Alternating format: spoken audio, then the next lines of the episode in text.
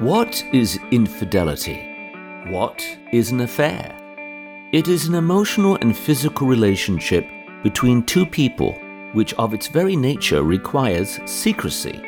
However, secret matters are rarely concealed forever. There is usually a moment of either discovery or disclosure, and when these occur, there is massive anger, guilt, and insecurity.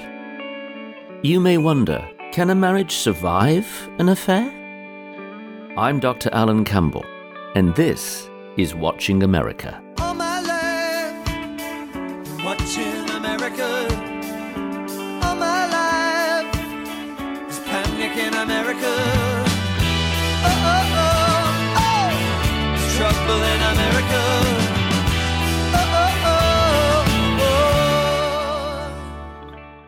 Today's program includes discussion of mature topics and may not be suitable for all listeners. From WHRV in Norfolk, Virginia, this is Watching America. On the 19th of May, 2018, to the accompaniment of resounding English church bells, the world beheld the sight of a beautiful young African American bride, Meghan Markle, marrying His Royal Highness Prince Harry. It was a scene to rival any fairy tale, an ideal setting for promise and pageantry. And as with all weddings, those who witnessed the ceremony, both near and far, wish the couple the strength to always love and stand by each other. We will see Meghan Markle in all her splendour. And it looks to be an exquisitely cut traditional dress with a splendid veil. Meghan Markle, the bride, is wearing her hair up. I, Harry, take you, Meghan, to be my wife. I, Meghan, take you, Harry, to be my husband. From this day forward, to From this day forward. to hold, to have and to hold, for richer, for poorer, For richer, for poorer. for better, for worse, to love and to cherish, to love and to cherish, to love till death us do part, till death us do part, till death us do according to God's holy law, Us do part. according to God's holy law. according to God's When the night has come and the land is dark and the moon is the only light we see. No, I won't be afraid. No, I won't be afraid just as long as you stand, stand by me. So, darling, darling, stand by me. At some point in every marriage, after the vows and honeymoon, there comes the harsh intrusion of life, with its vicissitudes even to the extent of disappointment in each other. Darling, darling, stand. Can a couple survive the severity of hurt between spouses? And can they choose to stand by each other, even in the throes of betrayal, and yes, even infidelity? Stand by me, stand by me, stand by me. Indeed, it was a happy occasion. Prince Harry and Meghan Markle getting married. The whole world rejoiced, and I hope still is rejoicing. Certainly, it's a phenomenal move forward for the royal family. We all enjoy weddings, but perhaps you've had the experience of sitting in a wedding or watching, observing a wedding, even on television, as we've just stated, and having some concern for the couple in the future. It's not that you want to necessarily be a buzzkill and be pessimistic about everything, but you have had your own experiences where you know that marriages are sometimes less than ideal. Well, this is a factor not uh, in any way remote or distant from my guest, Dr. Christine Bacon, PhD. She is the author of The Super Couple, uh, which is a really a formula for extreme happiness in a marriage. Now, before you think, and I say this with reverence and respect for my guest, that this is a rather glib assessment, let me tell you it isn't because she deals with very serious matters. And today we're going to be talking about infidelity. This is a subject that she has first hand experience with, for she herself fell prey to being involved in a relationship with another man, when she was newly married. And this caused her actually on an academic and spiritual pursuit uh, to the point that she decided to make the focus of her PhD program, her doctoral program, an examination of why affairs happen and how marriages can survive affairs. If you are perhaps involved in an affair, if you have had an affair, or if you are even toying with the idea of having an affair, or perhaps fear that your spouse may be involved in such activity, this is a show for you. I want to ask you what made you decide to be so open and honest and earnest about what in an earlier era may have caused you to have had a scarlet letter A placed on you? I think the biggest reason is because when you hide things, they eat away at you. And when you expose things, you realize they don't have the power over you. And a lot of times when you hide things, it's because of your own fear, your shame. And so part of why when I started studying marriage and communication is because of these feelings I had and these feelings that I had hidden. And to just a tweaking of, of my PhD doctorate, it was my dissertation was humor as a communication strategy in, in marriage. And so it was actually in studying happy marriages that I found my passion to go after further these couples who survived infidelity as well. So you learn two things, correct me if I'm wrong. First of all, that happiness truly is attainable.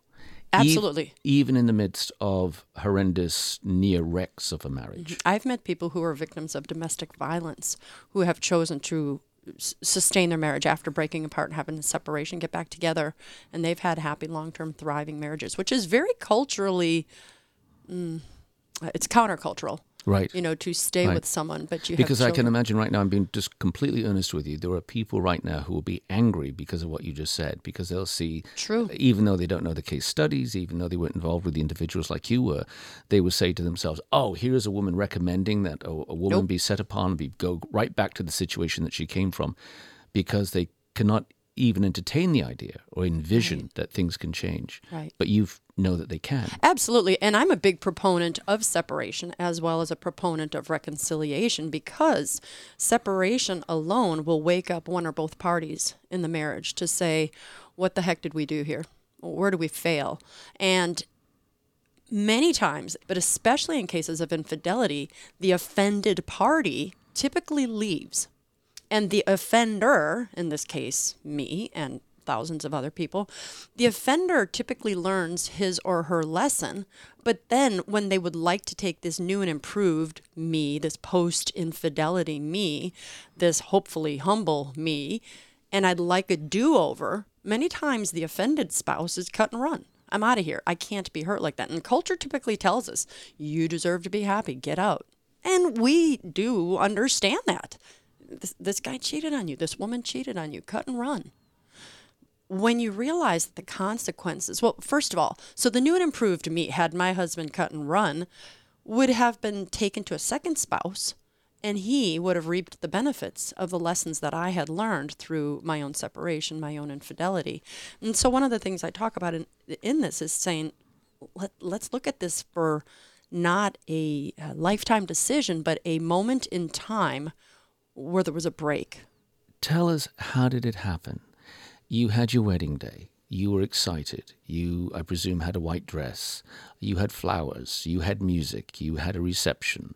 When did things start to mm-hmm. go sour? when I had the affair. That's what people usually go, huh? So affairs aren't caused by unhappy marriages. And I can even cite some of Dr. John Gottman's research. Affairs are caused by loneliness and drudgery. Pretty much, I'm just in a pattern, a holding pattern. So I had a happy marriage.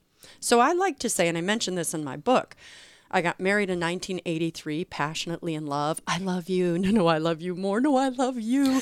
You know, like, I can't wait Right. till I get to wake up next to you every single day for the rest of my life. Wouldn't it be nice if we were married? That's then right. we wouldn't have to wait so long. that's right. So wait so long for what? They don't wait for that Well, I won't anymore. have a singing career. Don't wait for that.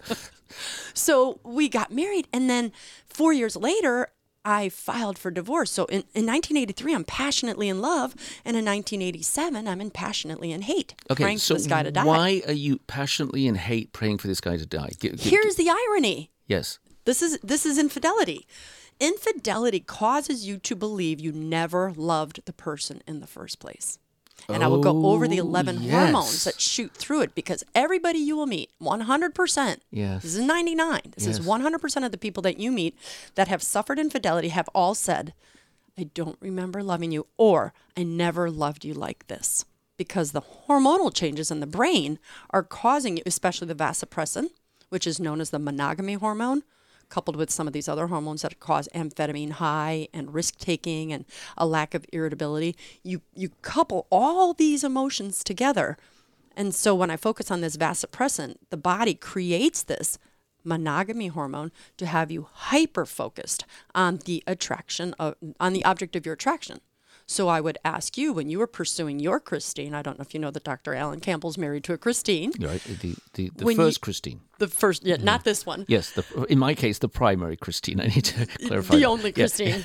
um, when you saw her, met her, had feelings for her, whatever it was, you had a pursuit. And I would argue you probably found a desire to go after her. Yes, and I want to say something that I, I often will share with students at the university in class when this topic comes up, which normally doesn't. I don't mean infidelity, but just women in general.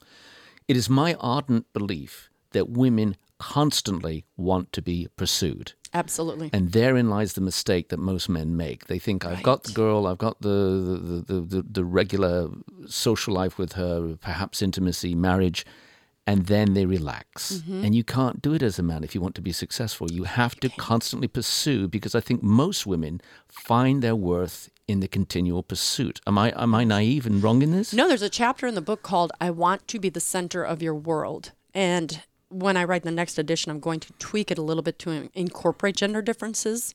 But women are attracted to being pursued.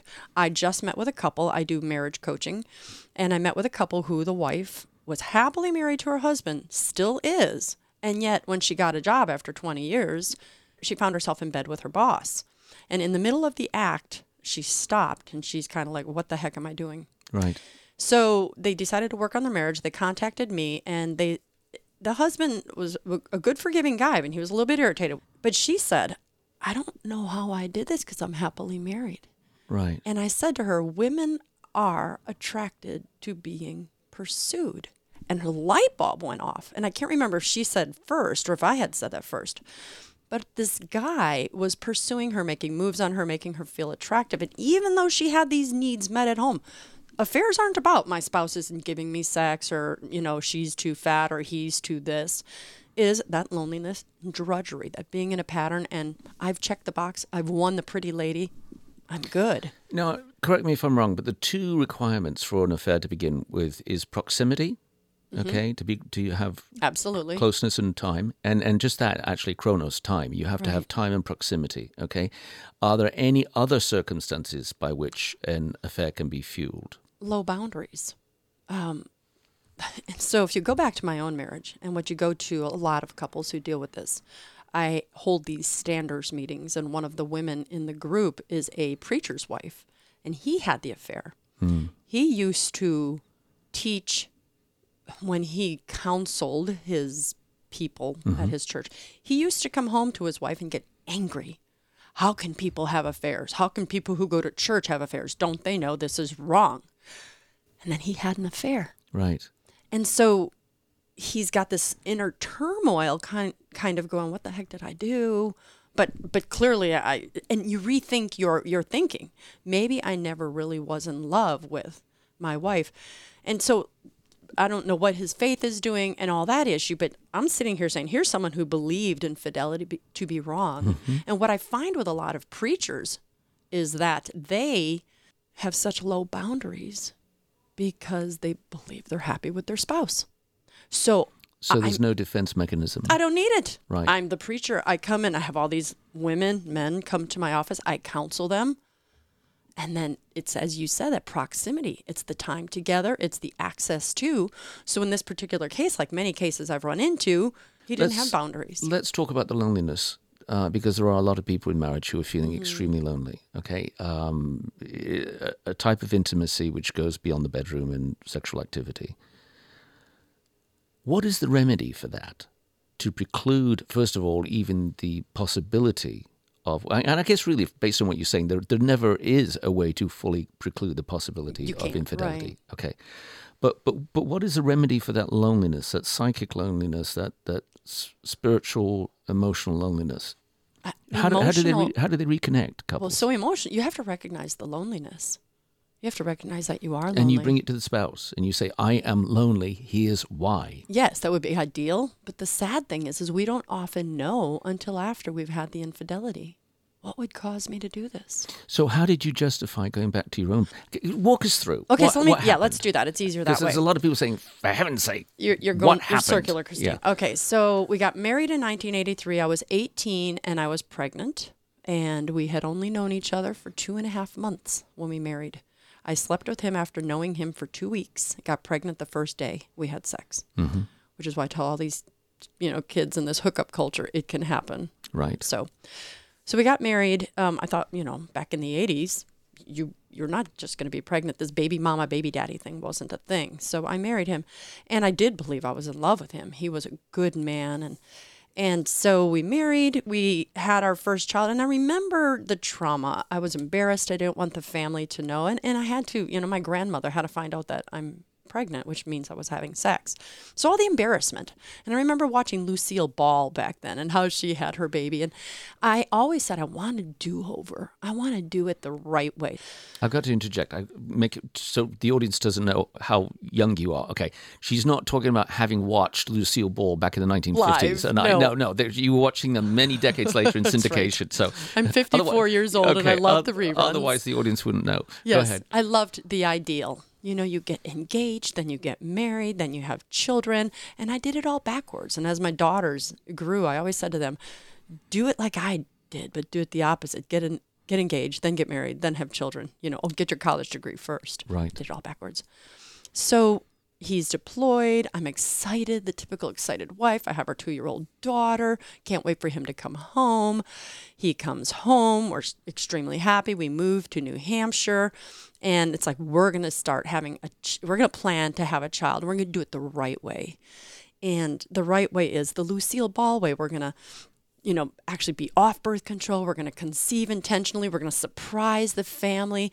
And this child will be born out of a choice to have or not out of an accidental pregnancy. And I'm about to say on the air something I don't think I've ever said on the air, and I don't even think I've ever said it to you, and it's certainly not in the book. Um, so your listeners may be quite shocked that I'm being so transparent. I was six weeks pregnant with our daughter and was so excited about this pregnancy. And then I got a job and I meet this man who was unattractive, was missing a front tooth. He was nothing I'd ever be attracted to, but he preyed on me. He was 10 years older than me. I was 21. You know, so um, had I seen it coming, had I had any kind of wisdom, it would have been great, you know, but I didn't. And so I'm thinking, you know, the typical you can be friends with people. I'm very happily married. I'm pregnant with Dan's child. And so as this guy starts preying on me, I catch myself in this you know, the typical affair. Oh my gosh, now there's actually something here. What do I do? Do I pursue? Do I go back home and cut this off or do I pursue this? It went very quickly. And so I was actually pregnant with my child when mm. I first broke my marriage vows with this man. And it was something, the shame followed me for years, which is why here it is 30 some years later. It's the first time I'm mentioning it. I've known you for years, and you've never told me this. So why would I? Yeah. to be exactly. to be pregnant with your husband's child and, and having an affair with another Yes. man is is th- I can't think of any greater shame. Maybe Right. prostitution, maybe. So my husband found out about it. I broke it off. The heart was still involved. We gave birth to our other daughter. The heart was still involved, and I decided in my mind, intellectually, well, you're not, you can't love both people, so I must have never loved Danny. And I'm not one of those. I made a mistake in having an affair, but I'm not one of those that wanted to play a game. I wasn't going to cheat and then, um, you know, lie to my husband on the side. So I, I, had I had what I thought was integrity, and I still kind of, it's like, Danny, I can't lie to you. I'm going to stay with this guy. And so my husband was brokenhearted. But the good news is that he deployed. So we were living in New Hampshire. He had to go to South Carolina. I stayed in New Hampshire. And that was very good because I got to be without him. We didn't have cell phones and texting back then. I think we barely had fire in the wheel. you know, those old days, right? Yeah, smoke signals. It's something Yeah, like that. yeah. Yeah. So the time apart is very helpful today with this interconnectedness of, of Facebook and all the social media where people are constantly following only fuels the fire. So if you lead into what can heal from an affair in the later part of the show, really time apart is good because now I had time to live with my mistake. I'm with this I don't want to say what I call him in real life, but I was, mm-hmm. you know, he was part of my dark years. Right. So I'm with this guy who is just completely not for me, who used me, who took advantage of me, who caused me to go into depression. With the conversations with yourself, Christine, what were you telling yourself? I mean, were you recognizing that you were being used by him? Not until about two years. Okay, I'm going to ask you a very particular, mm-hmm. important question. And I hasten to say that I asked you before we did this program if I could ask you such questions, and you said that I could. I gave you full permission. Okay. Was the sex good? No, not at all. Statistically, when a man has an affair, his wife is more attractive than the mistress. Uh, women, there's no stats that I know of on looks. It's not even about sex. It's about that love cocktail that I can discuss with you that Mm-hmm. Well, well, takes tell us over. about the, what's the love cocktail? So the love cocktail. The love cocktail is defined by Dr. John Gottman. And for those of you who don't know who John Gottman is, he's the grandfather of all marriage research. He has a love lab in the state of Washington where he can actually predict with statistical accuracy which couples are likely to divorce. You're a doctor, you know that if you can predict a repetition of anything at a 5% accuracy, that's statistically significant. Hmm. Gottman can predict up to a 90% accuracy. 90. Just sit with that. Wow. That's Which couples are likely to divorce within five years? And he looks for, I, I that's a whole different radio show, looks for the four deadly horsemen of the apocalypse, is what he calls them. But so his he's very credible and he's got thousands of studies and he's also studied infidelity and he writes about the 11 hormones that elevate in our bodies when we fall in love with someone so the same hormones that caused you to fall in love with your wife that caused me to fall in, in love with my husband are the same hormones that are activated when you have an affair. Well i need to rephrase that. You allow the hormones to be activated first then the affair happens afterwards. So some of these hormones i'm not going to tell all of them to you but your body and mind are flooded with these hormones and so one of the hormones is dhea which produces a natural amphetamine high just stop right there. one hormone, a natural amphetamine high. But let's couple that. The pheromones are your sex sense, which are smell and attraction. The oxytocin, it's a primarily in females. It's called the cuddle hormone. And this one also, ready for this one, it reduces fear and good judgment. Ooh, boy. Right. So many a backseat of a car Right. has had an infidelity, has had your teenager when you were raising your sons. You know, you're like, you better make sure you're doing right because you've got the oxytocin elevating. And so if I'm not afraid, and how many people, which another show we can do about why sex education in schools is really counterproductive because they focus on teaching people about condoms and, and, and birth Right. control when really we need to teach them that your prefrontal cortex is not yet developed. Right. and you've got an elevation of a hormone that's saying oh, who, who who cares? And I'll, I'll take a risk. But let me let me keep going. So that's your oxytocin. It reduces fear and good judgment PEA which spikes at ovulation. And what it does for the woman is it spikes approach and romance. So now my body is actually producing chemicals to say please approach me. Your estrogen which is responsible for softness and receptivity testosterone primarily found in the male though the women have it as well this is responsible for aggressiveness, sexual desire, and lust. The male brain lights up for sex six times more often than does the female brain. Your, your brain is wired for sexual activity. So when women joke and say men are pigs, I'm like, let's just stop there. Men are not pigs. You, you appreciate the fact that he desires you, that he sexually wants to procreate with you Right. but um, you know don't don't get on him for his physiology being different than yours so in a difference in, addition to the testosterone um, serotonin which is responsible for emotional sensitivity and low irritability now look this this always cracks me up right Low irritability. nothing you do Yeah. annoys me when i first fall in love with you oh go ahead and You chew grind like a your teeth. cow. Oh, how my sweet. It's I love your teeth grinding. Right. and then You scrape your fork on your enamel of your Oh. front teeth. How cute. six months later, if you don't shut your damn mouth, are going to annoy the heck out of me, right? Yeah, So it, it's it's very. We have to understand that this isn't just because you're so cute, you're the right person, I'm in love with you. We have to understand the chemical reactions that are taking place that are causing us to not see things that the logical brain would see when these hormones are not elevated, when they're back to the normal position. So what what activates it initially, though? I mean, with this gentleman that you were involved with, albeit with the missing front tooth and uh, being ten years older and not particularly attractive, Compulsive liar, right? and compulsive liar. Nothing about him was anything that I was ever so attracted how? to. So he just the, the, mere pursuit. the, just the pursuit again. The That was it. We keep going back to the pursuit. he pursuit. wouldn't leave me alone, but he did it. He was still a communicator. He was still a human. So when the love cocktail, a good thing to know is that not everyone can set off Alan Campbell's um, cascade of the love cocktail hormones. Not everyone can set mine off.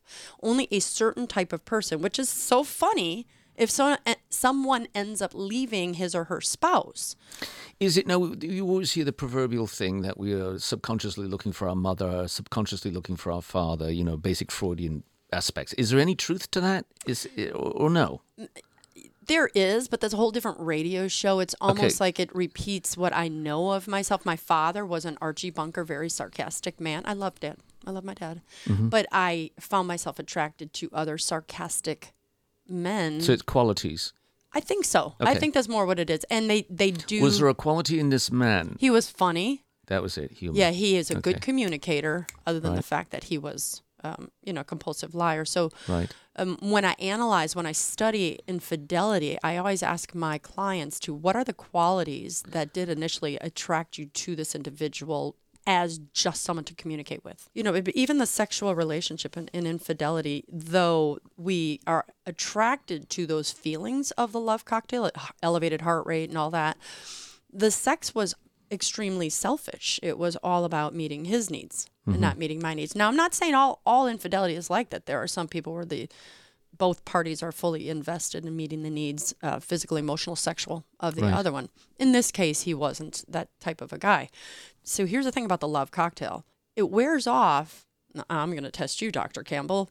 How long do you think it takes for the physiology of the love cocktail to go back down in the body to normalize? Give me a time frame. Well, I'm tempted to say just because of being privy to the information you just gave me and the audience two years, but I would say there is a sobriety in mm-hmm. relationships that kicks in, in in about six months. You're good between six months to two years. So if couples understand, and when I work with my clients, and I say it takes a great, almost incomprehensible level of humility to take or consider taking back your spouse. But if you sit back and realize this love cocktail will wear off, and I, if I were Gottman, I would change it to the lust cocktail Right. because Yeah. after the love cocktail wears off, um, true love sets in. You are listening to Watching America. We'll be right back.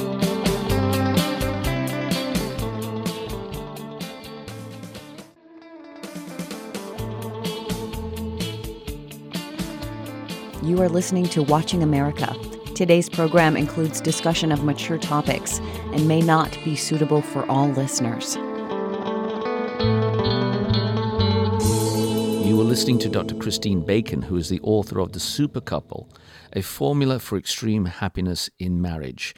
That is not an overstatement. Um, and I also have the added privilege of being able to call Christine my friend. You're listening to Watching America. And now we're going to segue forward to the realization that you want out of this situation and you want to make amends. How did that happen? So I ended up ditching the other guy, and I had the benefit of staying in New Hampshire by myself Yes. with my two daughters, my husband who was deployed, and I was figuring out things about myself. Why did I have an affair? What caused this? You know, self self analysis. And so I had this time to build my life. In the meanwhile, my husband, who had been so offended by this infidelity, which as any spouse would, Understandably so. Sure. Instead of being angry and nasty and calling me the names he called me at first, which quite possibly I deserve the names, though maybe, maybe not, he humbled. He he he began to look at himself. What could I have done to be a better spouse? He started pursuing me. And this is where infidelity, people are listening to this right now going, you know, Excuse oh, me? heck Say that no. again? Yeah, Yeah, right. Yeah, I, I don't want to swear on the air, but it's like, Yeah. "N- heck no, would I do that? But it was that pursuit that my husband seemingly offered an olive branch, and I refused it, not because it was him. Did you refuse it out of pride? I refused it out of fear. What, what was the fear? The fear was, Christine, here's what I said when I, before I made my decision to reconcile with him. I said, Well, Christine, the first time you got married, you were 18, pregnant, and stupid. Everybody would have allowed you the out. This time, you're eight years older, you have two children, you've been through an affair. Now you know what you're getting into. Did this man have what it takes for you to have had a, a lasting long term marriage, or did he not? But it's irrelevant because this time, if you say yes to his proposals for reconciliation. I'm well. I don't want to hear the word stuck. The, what I heard is I'm committed for life. I have an out, Yeah. but I will not allow myself an out. So It what happened? he kept pursuing, kept pursuing, and I said it was October of 1990. Yes, we'll, we'll we'll do this again, and I was still terrified of failing at marriage because here I am. I slept with another man. Mm-hmm. You know, I I was the dirty one. I had the shame that covered me, which is another thing with infidelity. Too many people look at the offended, i.e., my husband in this case, as if he's the only one that has to deal with some pains and emotions. That's in the book. But I said, but alas, the cheater, the offender, has a whole plethora of emotions to deal with as well hmm. shame, embarrassment, Guilt? guilt. I had to go. You want to know how we got back together? Yes. We met in Wisconsin for his brother's wedding. I had to be surrounded on our first date back. Yes, let's do this for our family. He said, Meet me in Wisconsin. His brother, his mother, all these people who looked at me like, Oh, you're the whore. You're the one who hurt our son. And I had to humble myself to be seen with all these people. And I had a child who maybe they questioned was this Danny's child or was this the child of the other man? Which we hmm. knew it was Danny's child. Hmm. I knew it. Danny knew it, but did they? How did you endure it? Endure that? Uh, it, it took a lot of grace. It took a lot of time. I will say this much. And if you are listening to this and you are either the offended or the offender, you may not want to hear this, but it took me 22 years afterwards to say I'm sorry to my husband. I didn't apologize right away. So, how did I endure? I endured with a carrying the guilt and the shame all by myself and burying it. Why couldn't you say, I'm sorry? when people have affairs, I'm sure you've done things that you're not proud of in your life. Might not have been marriage. Absolutely. The last thing individuals want Okay, is let, for, I need to ex- ex- explain for Mm-hmm. a moment here. My worldview is I am not a good person. I try to be a good person. I avidly pursue that, but I know who I am. I'm not a good person. And so I, my worldview, and no one else has to subscribe to this, is that the only person who is good is God, and I am not God. And that gives me a prism, that gives me a paradigm by which I'm able not only to see my own faults, but the faults of others and not judge. I guess that would be humility, wouldn't it? Uh, I'm fr- I'm, uh, I'm afraid to claim humility because that in of itself would not We'll be arrogance. it would be an arrogance. Yeah. But my, my, my sincerely, my I'm, I'm revealing so much to an audience right now that I didn't anticipate. Like you, you and I are revealing a lot of stuff. My worldview is that I know my heart, and um, and the heart can be evil. yeah, it can be wicked. Yeah. You know, and I so know the things I that's why. I, one of the reasons I like you so much, Christine. The people I love the most to have on this show are people who are just candid about their screw ups, how they have effed up. Of course, we all know I am referring to fouled up. Oh, of course, clearly. Of course, because that's you what, are a that's PhD. what it means. But but uh, those are the people I gravitate to and feel comfortable with, and I think are the most redemptive, helping agencies on this planet. Yes. You know, when you go to a triple. Uh, excuse me, not triple A meeting, an, an alcoholics um, anonymous, Anonymous. meeting, an AA meeting, or an, or if you you know anyone who is struggling with anything, we've had people with sexual addiction the recognition of who I am, what I've gone through, and bearing it is, as you said at the outset of this, so liberating. That's why what you were saying right now is so significant. Continue. So I don't want people to think that only those who have succeeded. My quest is for people to look at those couples in the notebook. Do you know what I'm talking about? Have you seen the movie? Yeah, of course. Nicholas Sparks. Right. I'm Yeah. writing an article currently called From Fairy Tale to Notebook. hmm Everybody wants the fairy tale wedding, and everyone wants the notebook ending. Oh, yes. And no one wants the mess In in, between. the middle. Okay. And if I can be transparent about my notebook ending Mm-hmm. and say there was infidelity, there Mhm. was questioning the paternity of my child, Unforgiveness. there was unforgiveness, there was self loathing. Right. If you can say, but look, I have had couples, individuals come up to me and say, and you and your husband are a super couple, which brings me to tears. Because I started studying those quote unquote super couples scientifically, the, ex- those who answered extremely happily married on the Likert scale in my research. Those couples always looked unattainable in the minds of people like me or other romantics or probably the typical American mm-hmm. marriage. I'm going to find the right person. My book, I hope, ba- you know, bashes and banishes the concept of a soulmate, because the American concept of the soulmate is based on this premise that there's a one in a million whom with you meet, it's effortless, and the marriage just kind of flows. Now, where there are different degrees of relational satisfaction, everyone, including every one of these 50 to 100, I recorded 50, about 100 informally, couples went through dark days. A couple went through infidelity. Um, they went through nervous breakdowns. They went through bipolar parents trying to tear up their families. They went through dark days. Hmm. But when they get to their notebook ending, it was always forgiveness, humility, and a recognition that where are my flaws? So tell me about that now in relation to your husband, Danny. it took me writing this book, started getting my doctorate, did my dissertation as humor as a communication strategy in military marriage, and 644 people took that survey. It was a quantitative, so they had to answer questions. And one question had nothing to do with ha- humor, and it simply said, rate your marriage.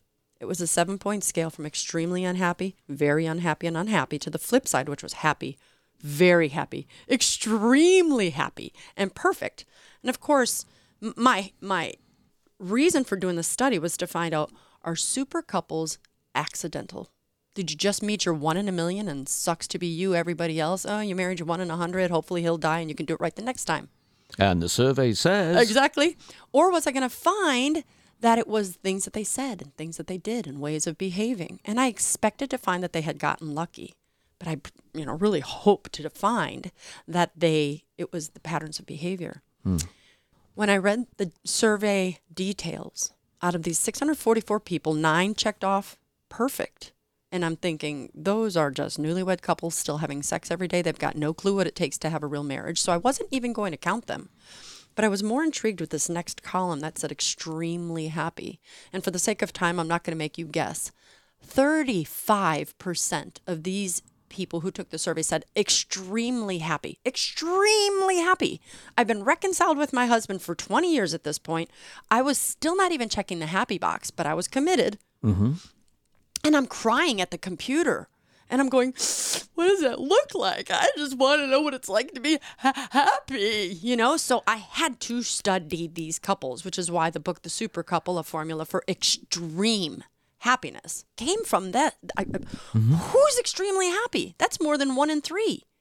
And if you look at the American marriages today, you would presume maybe 1%, 5%. Yes. And everybody else was just okay, happy. So as I started studying these couples, I did see this pattern materialize. And you had touched on it earlier in the show.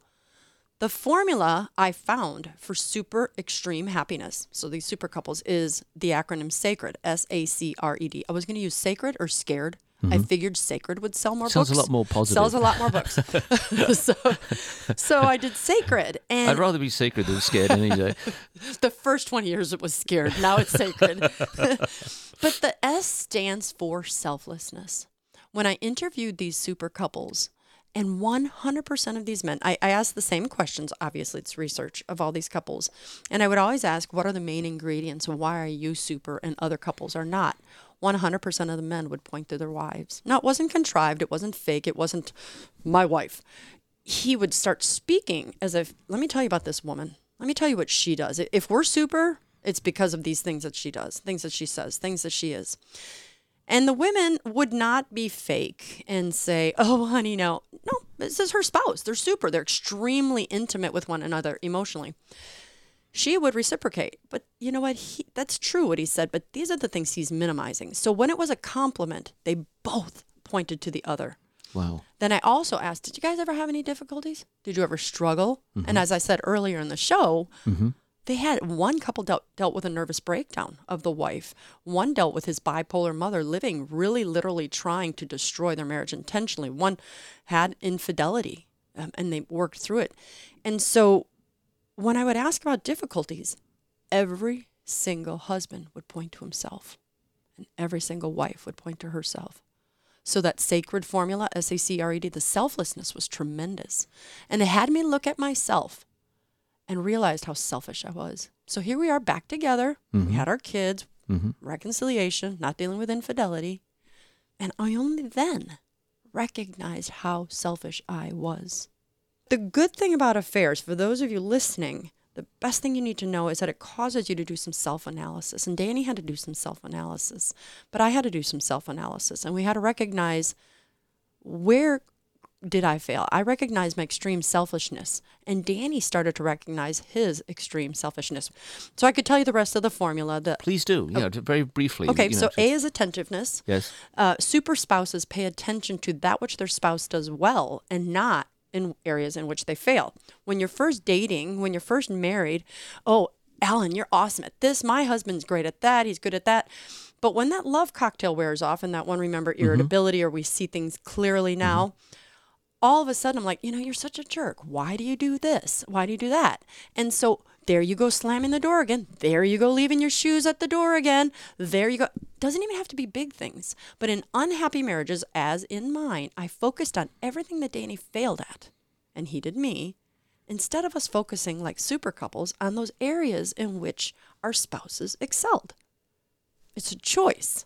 So it's a, Right. it's an issue of attention. Absolutely. Okay. Uh, the chapter was going to be on perception um, because I was noticing how they perceived one another. And John Gottman Yes. said the same thing in his thousands of research studies. So S A. C is communication. My whole doctorate's in communication. There's a largest chapter in here about communication. I break it down between gender differences, the male brain and the female brain. There are structural and hormonal differences between the male brain and the female brain. The typical complaint that most women have. He won't communicate. He won't open up. I tell him how I feel. I uh, just uh, go into great detail about what's going on inside me, and he just says, "Okay, Or his favorite yeah, emotion, fine. Fine." Is that one of your fine." favorite emotion? Uh, No, I don't. You're a I- I- communicator, I'm, though. I'm a communicator. That's I think true. that the, the reason my wife married me is certainly not for looks. It's two things, and, and, and that is I listen, but I also talk. I'm an incessant Right, talker. So right. I mean, that's the chemistry. Well, and that's what a lot of people think. It's oh, if he listens or talks, that's really not it. It's actually, do I understand? Don't tell my wife that. Not now. She's figured it It's- out, It's so whatever. worked well. I've been having this go for three decades. Come on, don't ruin it. She hasn't gotten smart You're off yet. my You've show. gotten smart. no, continue, please. So when I talk about the flooding, for instance, the female brain is able, because of the corpus callosum, which sends the messages from the left brain to the right brain. Mm-hmm. Let, let me back up a little bit. When we're in the womb, we have the left hemisphere, the right hemisphere, the corpus callosum. The, the corpus callosum sends messages from one hemisphere to the other. So if I'm thinking about something on my left brain, I'm thinking about finances, it connects to the kids, it connects to the bills, connects to sex, connects. You can make all these connections. But the male baby, I don't connect bills and sex together. That, that never happens I me. do. I'm like So, those 50 okay. roses he bought me. We could have bought. Okay?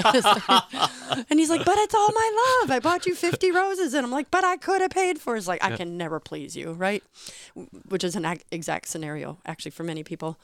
So you have the flooding. So the male brain while he's in the womb, he gets a shot of testosterone that singes the pathways in the corpus callosum. And now there's some uh, opposing theories and specifically maybe it's not singeing the pathways. Maybe it's because the female's corpus callosum is thicker and the male's is thinner. So you know don't hold me to the exact theory because those are still in argument. But there is agreement that the female's corpus callosum still allows the hemispheres to speak to one another where the male's does not. So if a man is single-minded If he's thinking about just sports right now, it takes a lot to move him into another subject. Another sphere or of then, thought. Yeah, So if you're talking to your Christine about the bills, you're going to stay on the bills. Honey, we need to talk about the bills, right? And she goes, by the way, Alan, um, thinking of the bills, we got to make sure to buy my mom's birthday gift. It's coming up next week. So far as a man, you, you can follow that, I'm right? tracking, yes. You're tracking. Yeah. But then it's like, oh, speaking of, my mom called me. Do you know that my dad has, uh, he just sprained his ankle? You know, she tells him not to do that. He walked down that field again and he tripped on that brick. But you know, it's his fault because she told him not to trip on this brick. And Women it's like, love oh, you know narratives. what? We need to This get bricks to put in front Women of our house. Women love narratives. The, the one thing I, I, I you know, I, I'm a chatty man, okay, which makes me somewhat exceptional amongst my gender, in, Right. at least to the stereotypical concept. But the one thing I'm totally in league with, with uh, my male counterparts and, and fellows, is that women love, from a male standpoint, seemingly unnecessary narratives Right. about everything. They can't are tell you that they bought a dress. They have to tell you all the 15 other dresses they tried on. because of the oxytocin and other hormones, the tend and befriend hormones. If I am befriending you, my oxytocin levels raise when we are connecting on details. So it's not about the end point, it's about the relationship we're building while we're communicating.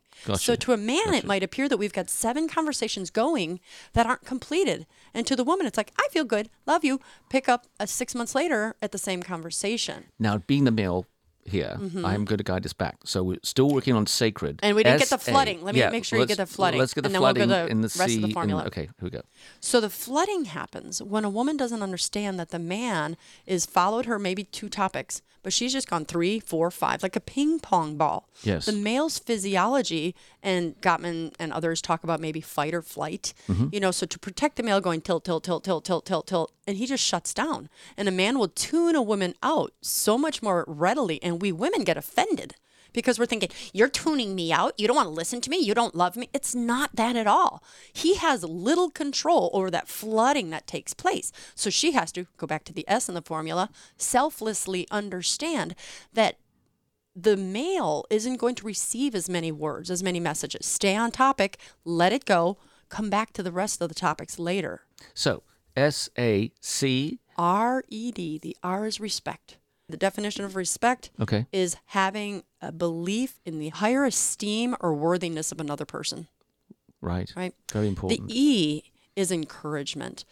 Super couples are the most extremely encouraging of one another. One super spouse, and they all allowed me to use their, their names in the book. So Trisha and Jim were the youngest super couple that I uh, interviewed. They were 37, 38 at the time. They had three, three, four children. And Jim said, Trisha is the most encouraging person I know. He said, I could come home and say, You know, Trisha, I'm going to run for mayor of Virginia Beach. And she would say, Wow, that's big. Okay, what are we going to do? Tell me what we got. Tell me what we got to do. A super spouse believes the other is capable of anything they put their mind to, and why? Because extreme happiness is is the two working together in in harmony in symphony. D. D is easy. It's deliberateness. Love the verb, So not in- love the again noun. intentional. Intentionality. There are men and women who are hearing this and are angry, and they're going to say, "You are suggesting I be a sap, and I'm not going to be a sap for that sob, which, as we all know, stands for son of a Barbara." Mm-hmm. Okay, so uh, what are you saying to them? Forgiveness, humility, recognizing that you are just as flawed as your spouse. I'm going to play the line for them. Mm-hmm. Why should I forgive him? Why should I forgive her? Why? Have you ever been forgiven of anything? Keep playing the game. What Okay. would you say back? Yes. But nothing that big. Well, I I, I haven't done what they did. Exactly. Right, yeah, and that's where people get caught. Mm-hmm.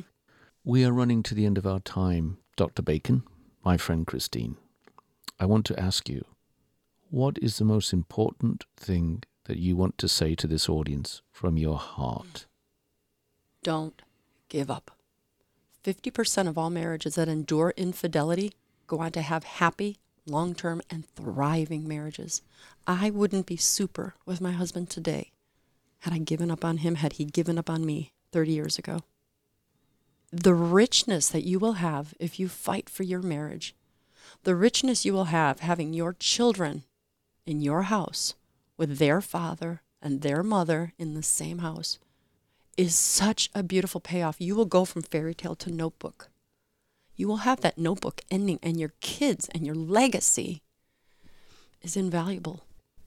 If you've been with us, you've been listening to Dr. Christine Bacon, uh, one of the best voices in the nation, in my estimation, regarding marriages, relationships, and hope based on fact, not on folly.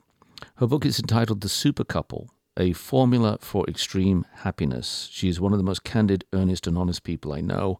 That's why I'm so proud to call her my dear friend. And now, what is that number where people can get hold of you?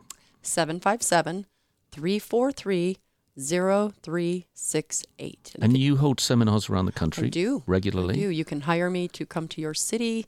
I will be doing some seminars at the Virginia Beach Convention Center soon. That's pretty much how I operate. I'll do them here or get hired. And your website? Breakfastwithbacon.com. Email me directly at info at breakfastwithbacon.com. Christine, I want to thank you for loving an unknown audience. Thank you. Thank you. I appreciate being on the air.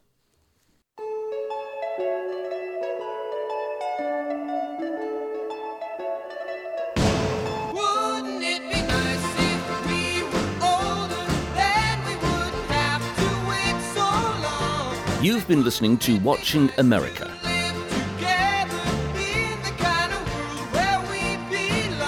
The musical theme for Watching America is provided by Razorlight. Our recording engineer is Todd Washburn. Our producer is Paul Bebo. Senior producer is Gina Gamboni. Executive producer, Chuck Dow. Chief of Content, Heather Mazzoni. And CEO, Bert Schmidt. Watching America is a WHRV production.